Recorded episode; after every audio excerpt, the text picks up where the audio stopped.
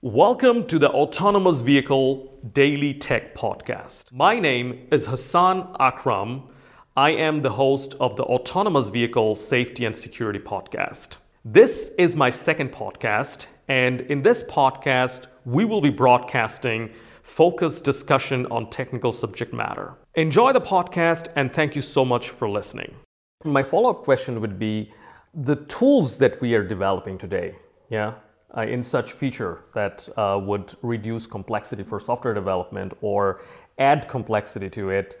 How do we deal with the, the propagation of error or faults in the abstraction layers? Do you have any thoughts on that? You know, so Siemens, uh, and that was actually one of the reasons I joined Siemens, by the way, is you know Siemens now has a lot of tool sets that are at different abstractions, as you called it, right? You have a system of system level abstraction where you're capturing, you know, how the vehicle shall interact with the surroundings, right? So we call mostly like an operational analysis. How does the vehicle operate in its environment? So you have tools like system modeling workbench and things like that, and Teamcenter integrated with it to capture that level of sort of call it behavior modeling and understand as to what functions do we need, what functions are going to behave in what way, and be able to assign the right requirements to it or develop requirements, define requirements from it, and say, okay, this is what we want to uh, have vehicle behave. And these are the actual attributes that we are going to monitor it with. So, you know, make more objective you know, rather than subjective requirements uh, and capture it at the system or system level have that cascade down to the electrical domain, right? So, hey, now we know how the vehicle is going to behave. These are the different, you know, 100 functions at a, at a vehicle level. Out of these 100 functions, here are the, you know, uh, 29 functions that go into the electrical domain. And say, hey, this is how we can electrically connect everything, or these are the 50 uh, uh, functional requirements that are going into the software side of the deal. And now we have a connection between how the vehicle is going to behave and then how each domain is going to take over uh, which portions of that system behavior.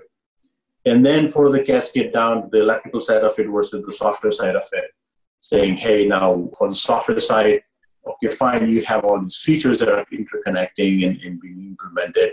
This is why you're doing what you're doing, kind of thing, because we already assigned, you know, verified the operational behavior at a system or system level.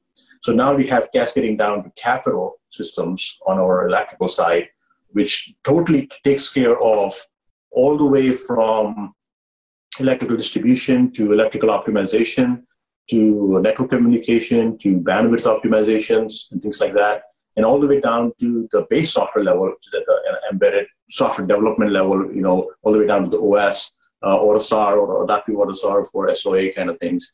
And then on the other side, be able to develop the software in a more orchestrated way, uh, with Polarion being sort of the orchestrator in between that connects to all these pieces. You know, one side is connecting to Capital, another side is connecting to Teamcenter, another side is connecting to the IDE where you're developing the software and to all the test routines that you want, want to run, the build management. So all these things kind of orchestrated from one single environment uh, that connects to whatever it needs, you know, whether it be architecture or modeling or QA or, or the build management kind of it. And then be able to once you have that software then be able to deploy that back into sort of the bill of material side of the of the on the vehicle side. So another big deal um, from a pain point perspective obviously is what software needs to be on a certain vehicle given the set of features that it has right so you, you're saying that okay from a marketing standpoint here are the features that i need on this vehicle but that eventually boils down to a specific ecu and the ECU has certain binary that sits on that ECU, and likewise, you know, 70 or 60 other ECUs on that vehicle. So what binary, which specific binary, which specific configuration, which specific calibration needs to be for that vehicle. So that's where we capture in the bill of material in Teamcenter. So now this Polarion basically connects back into that and say, okay, now I developed this binary, here's where it goes, and we release it there and then ship it down to the plants and the dealerships for uh, service actions and such. So that's sort of the whole call it ecosystem, if you will, of things that you know software needs to to work with. And you know, I think the Siemens probably is the only company now that has all these domains uh, available within the single vendor and be able to connect to them and increasingly you start integrating all these tools together so that the data flow becomes more and more robust uh, more and more seamless as we go forward